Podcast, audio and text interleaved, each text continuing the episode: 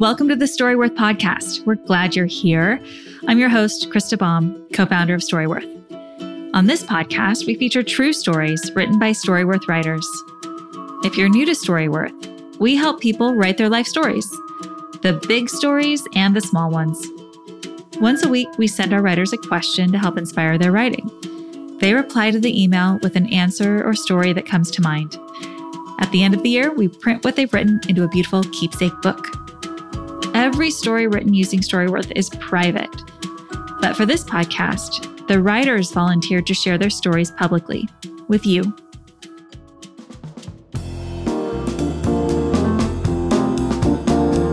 As they say, the more things change, the more things stay the same.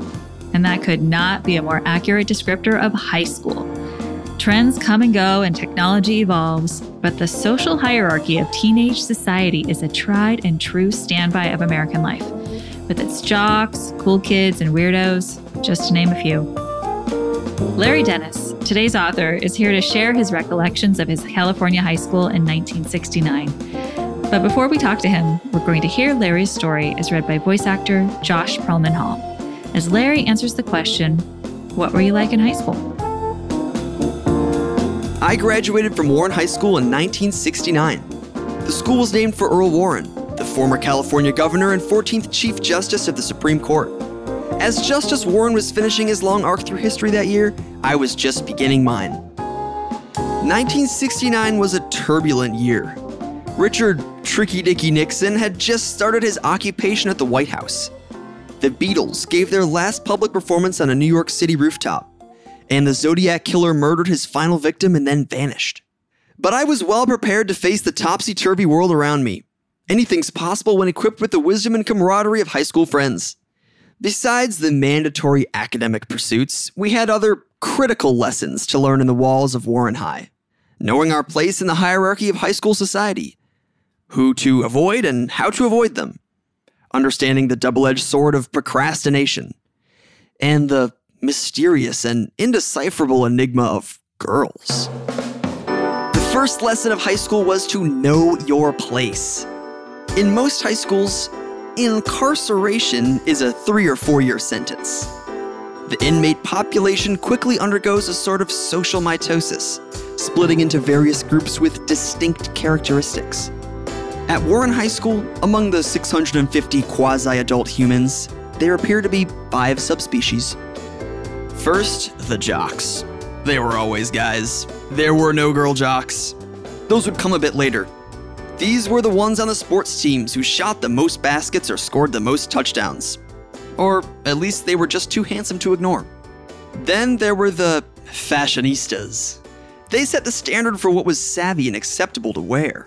It was v neck sweaters with tan jeans and red tennis shoes for the guys. Unless you were a jock. Then you always wore your letter sweater. There were even some hybrid jock fashionistas, the kids who scored high on the jock scale and could afford brand name clothes. The female fashionistas dictated hairstyles, which was either a straight blonde surfer cut or the page boy Bond girl look.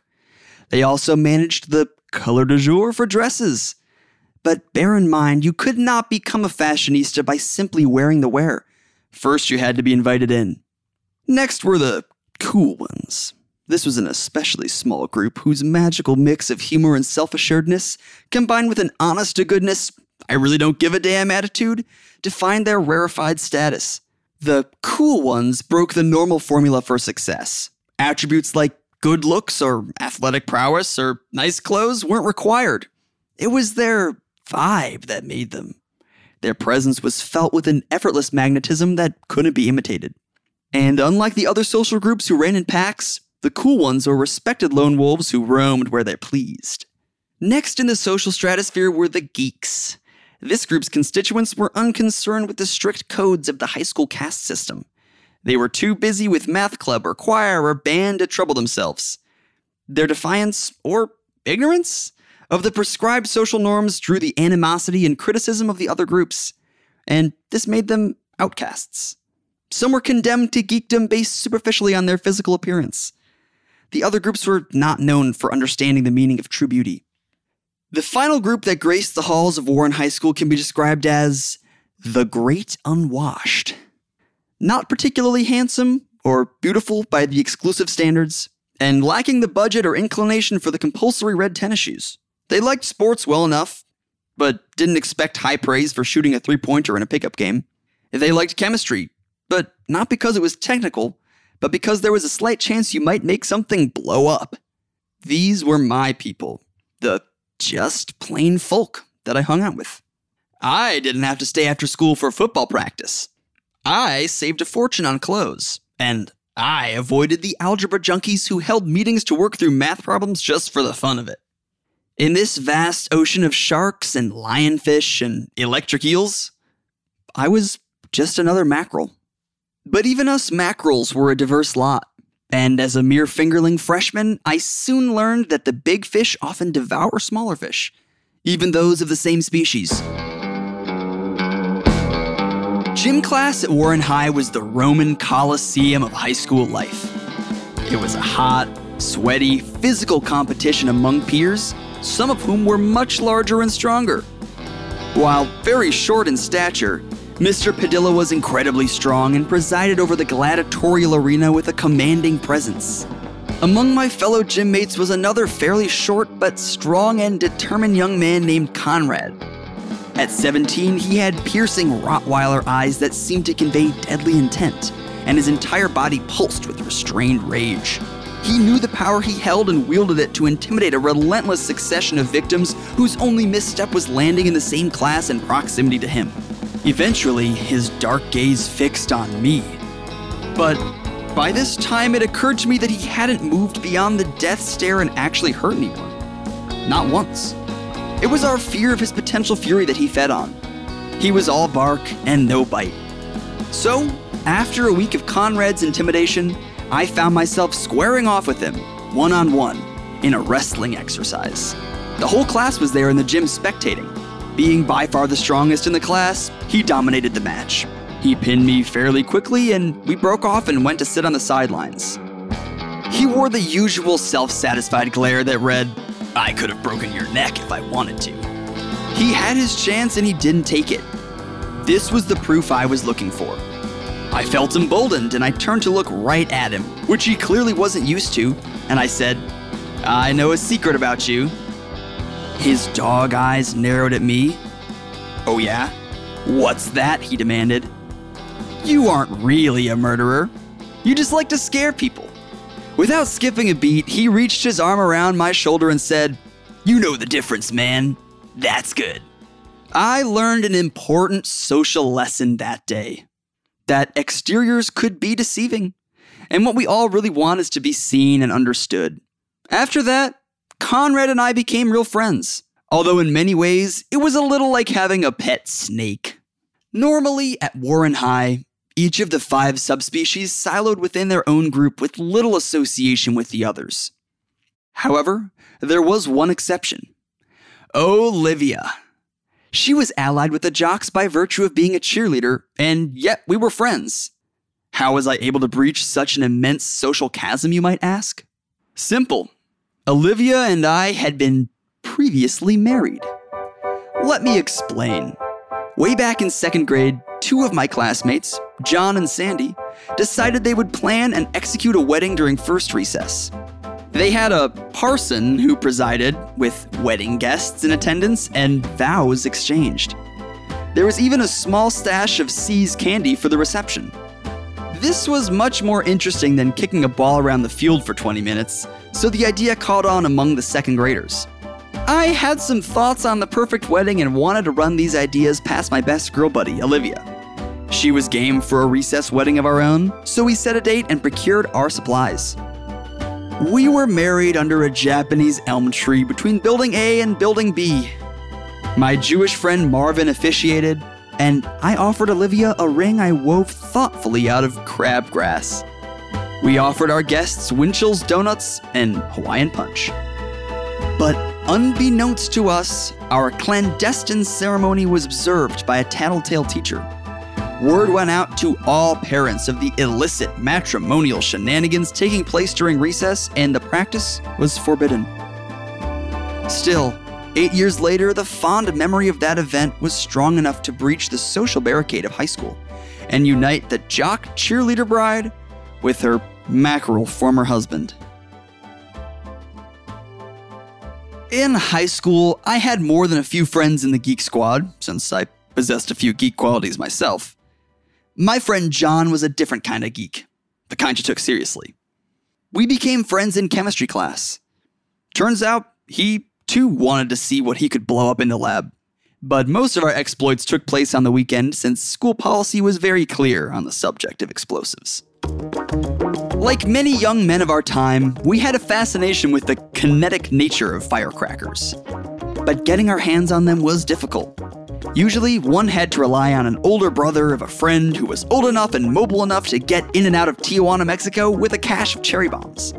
Or even bigger, the M80. This pathetic and unreliable supply chain was simply not acceptable to us, so naturally, only one solution came to mind. John and I needed to build our own Explosivos Americanos. The recipe for gunpowder was not hard to uncover, and the ingredients were readily available at the local hardware store. The one exception was a key ingredient potassium nitrate. But ever resourceful John managed to find some in a hobby shop that sold chemistry sets. Feeling smugly equipped, we were good to go. Aided by our knowledge of high school chemistry, paid for by our parents' tax dollars, we created a respectable amount of black powder.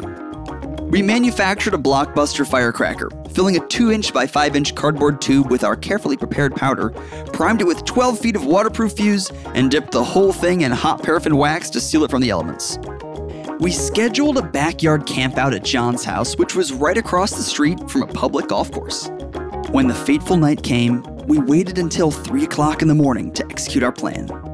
We stealthily exited the tent, retrieved our projectile from its hiding place, and made our way to the golf course. We slipped in through a maintenance gate and crept out to the middle of a wide open area. We buried our device just under the surface, deployed the fuse, and lit the end. Then we ran.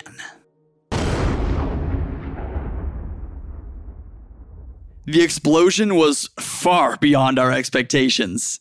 After a quick flash of orange light, the boom was spectacular. Within minutes, a fire truck arrived, and soon after, a few police cars assembled. Lights blinked on throughout the neighborhood, and the responding officers spoke with a few concerned citizens. Fortunately for us, there was nothing to report apart from the noise and the rude awakening for the neighbors. Eventually, law enforcement and first responders left, and the episode was over.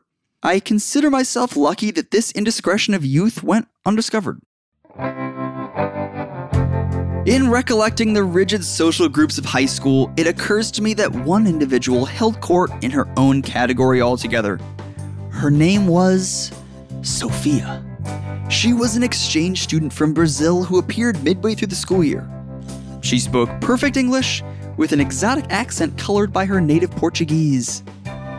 Warren High was home to many cute girls, but in my teenage opinion, this bronze skinned beauty put them all to shame. I recall the legions of post pubescent boys literally standing slack jawed in awe of her as she passed in the hallways. But her stay was short lived, and after just a few weeks, she was gone. Some say her banker father had been transferred yet again to another country, taking the family with him. I always suspected that the sheer tension of her presence walking among us was more than what school administrators could tolerate. I did have one brief encounter with Sophia. We were paired up in science class for a few days to complete the high school rite of passage, that is, frog dissection. While it wasn't the most romantic of activities, it was really enjoyable, and I still recall the experience all these years later. Sophia had patience and humor, along with her astounding physical presence. Our thoughtful and methodical dissection of that frog was a textbook example of the scientific method. Had I been paired with one of my buddies, our dissection more than likely would have resembled the Spanish Inquisition. I like to think that we could have been good friends. Even now, more than 60 years later, I can close my eyes and see her smiling face with those sparkling green eyes and impressively white teeth. In 1979, my high school class held its 10 year class reunion. I waffled for a while, then finally decided to go. The day before the event, I pulled out my 1969 yearbook and studied the photos to help me identify my classmates and recall the familiar names. As I scanned the rows of smiling faces, the old social hierarchy and group dynamics clicked back into focus. I was curious to see whether a decade of lived experience might challenge the old social order, and how our interactions might be different without the petty rules of our high school stint. The party attracted a good turnout, with several teachers in attendance as well as former students. Unlike the graduation party 10 years prior, we were allowed to drink at the reunion, and many did. I did not. I never developed a desire to ingest alcohol once I learned it was a flammable substance. I guess some attributes of my geek status never died. A crowd of my old school friends were there.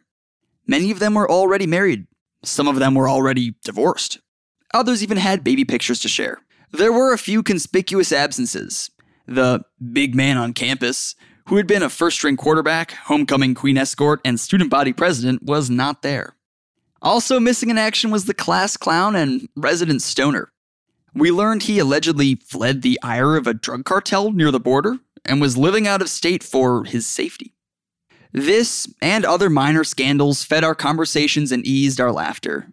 It helped cut the tensions of an event hall full of adults slowly breaking free of the old social rules. The faces were a decade older, but somehow just the same. There was a small but fierce contingent of single people hoping to find an old flame or perhaps rekindle the fire. I was still very much single, but blissfully unbound to the social pressures and the urgency to fit in that once dictated my high school experience. I was content to sit my punch and mingle until I found myself on the fringes of the crowded room. I was in my own world, fondly recalling earlier times, and my mind settled on Sophia and our brief chapter that could aptly be titled The Princess and the Frog. I smiled to myself, realizing that this mackerel was still thinking about the one that got away.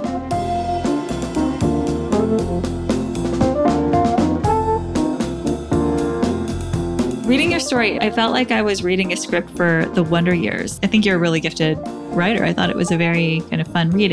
And I think it was also just like the universality of it. What is it about this experience that just doesn't change? there's a lot of commonality in people's experiences and that's how you make friends you know to share life experiences from either right now, yeah. the present, or how you grew up, or where you think you might be in 10 years. I was really impressed with the explosion that you guys. Oh, yeah. I, it, it was definitely criminal. and, um, was there any know, damage? It left a, kind of a small crater. Essentially, what we made is would be classified as black powder which is what they use in muskets and, and things like that. It's not like, you know, modern day explosives. This the noise like was truly amazing. Partly because it was yeah. three o'clock in the morning and it was dead quiet. and whenever it's dark, it just seems to amplify anything that happens. This giant reverberating boom. And as soon as that happened, we looked at each other and thought, that's it. We'll be in prison by dawn. There's oh, no. no way. I mean, they're going to find us somehow. Somebody saw us running down the street, even though it's three in the morning. There were never any consequences, but there was probably two or three weeks where we were looking over our shoulder, thinking, you know, the police are going to come into school, into the classroom, and take us away because we blew up this bomb. And then they're going to think, wow, those kids are really delinquents. But we yeah. got away with it. Round up all of the A chemistry students who are yeah. capable of it. Yeah. So nobody ever said anything. We knew this had to be a secret mission to begin with. The moment of truth really was after it blew up. Wow. And then we thought, it's going to wake everybody up. So we went back to the tent and we were going to get in. And his dad was already coming out the back door into the yard to see what the heck was going on. He wanted to be a responsible parent. So I'll go check and make sure they're okay. And we're outside the tent standing in the yard. And we felt busted there's really no way he can know that we had anything to do with that. He just looked at us and said, Are you all right? And we went, Yeah. And we were both thinking, Oh, yeah, we're really scared. Yeah. and he thought, Well, I guess you can go back to bed unless you want to come in the house. And you go, No, I think we're okay. And then, all right. You know, that's when we got back in the tent. You would think that you'd want to just sit there and giggle, but we were still like frozen with fear. It's like next visitation will be the gate opens and the police come in. So, changing gears here for a second. I'm curious, do you keep in touch with Olivia, your grade school bride? No, I have I really have not seen her since high school. She was one of my best girl buddies in first grade. And we went through all of elementary school and middle school and high school together. But in high school, it, there's more of a social order, as the story kind of implies. She was always a nice looking girl, and she just became a cheerleader and hung with that crowd. And I was a mackerel. So, you know, I just kind of stayed over there. And, you know, we were still friends, but we weren't close friends. Right. So after 1979, did you go to another reunion or was the 10 year reunion enough? I went to my 20 year, but I didn't stay too long. I almost didn't go. I mean, in the first reunion, there were already people who had been married and divorced and married again in just 10 years. At the 20 year reunion, um, there were people who had, had gotten married four or five years after high school and they had three or four children. Some people had been really successful, some people had not. Some people were trying to play that down, other people were trying to make as much of it as they could. And it, it seemed like it was kind of an effort on everybody's behalf to just mm-hmm. kind of say, you know, I'm doing okay. You know, with some people it was not, and you could tell. It was interesting to see the cross section of people that were like the big man on campus and the cheerleaders and the ASB presidents and stuff. They were just regular people with regular jobs, you know, experiencing all the regular stuff. One guy named Dave, who was the ASB president and was the first string quarterback and was the homecoming queen escort. I mean, he just, you know, he was at the top of every list. He didn't show up because he was in Chino men's prison for embezzlement. Any surprises from the 20? There was one woman named Barbara who I'd, I'd been like goofy buddies with in high school, you know, where we would just kind of pal around and do silly stuff together. I can be really clueless about women my friends thought it was amazing that I finally got married. They didn't think I would ever notice that somebody was that getting that close to me. And apparently she had been trying for years to get close to me. And I just was totally oblivious. And then when she saw me at the 20 year reunion, even though her husband was 30 feet away, she came over and gave me a, gave me a big hug and a big wet kiss on the mouth and these sparkly eyes. And I thought, I'm happy that you're so glad to see me, but my goodness, you know, and then yeah. ran over and got her husband and brought him back and introduced him because this was my best friend in high school. And it's like, wow, did I miss something? Did you have any regret when you you figured that out? Were you like, oh man, or did it never even occur to you? You didn't have any feelings for her. I felt bad that we could have had, you know, a different relationship way back when. And then the other thing is how how much else did I miss? Well, again, everything seemed to work out okay. How did your family react to the story when they read it? My wife had not heard those stories before. So when she read them, she was amused and she was also, you know, kind of like, you know, should I sleep with one eye open? Because I didn't know that you did stuff like this. I go, no, that was years and years ago. I think you're safe now. How did you get started with Storyworth? That was my daughter. She had read a couple of my limericks and was entertained and thought, you know, he likes to write and this would be perfect for him. Plus, I mean, it's hard to get people to write down family histories, and uh, outfits like Ancestry and uh, and others are getting people to create their family histories and codify them and store them so that future generations can enjoy it. And I thought, well, you're right. This would be a, a neat way for me to tell all kinds of stories about you guys and get away with it and make it permanent you know, so that later when your son grows up and he reads this book, he, he, can be amazed by, you know, the crazy things his grandpa did when he was young. It's a whole lot better than giving somebody a cardboard box full of faded photographs. Thanks for joining us today. If you want to get started writing your life stories or want to give the gift of Storyworth to a loved one, head over to storyworth.com slash podcast. In our next episode, we're back with a trio of short stories read by their authors. Storyworth is a production of Evergreen Podcasts, hosted by me, Krista Baum, and produced by Hannah Ray Leach. We get production help from Jill Granberg, and our mix engineer is Sean Rule Hoffman. We'll see you next time.